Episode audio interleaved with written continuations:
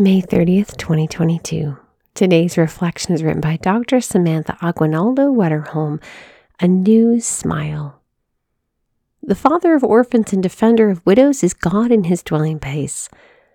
God gives a home to the forsaken. He leads forth prisoners to prosperity. Psalm 68, 6 through 7. Delivery day is my favorite day around the clinic. At the community health clinic where I practice dentistry, I see patients of all ages. I treat infections and I perform preventative and routine care. But I also give bad news sometimes. I'm so sorry. Your remaining teeth are not able to be saved, and we need to discuss next options regarding extraction and dentures.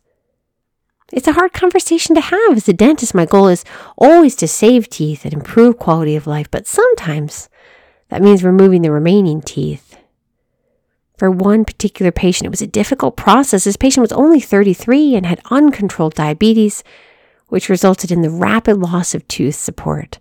The gum and bone damage was too advanced to save the teeth.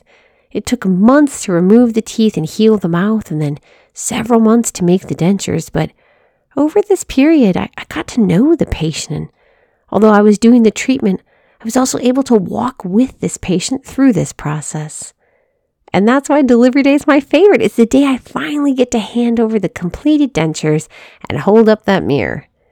For me, time stands still when the patient is finally able to look in the mirror and see him or herself with these new teeth. Sometimes the smile comes right away, and sometimes the patient stares in disbelief. Sometimes they cry or gasp. Mostly, they smile.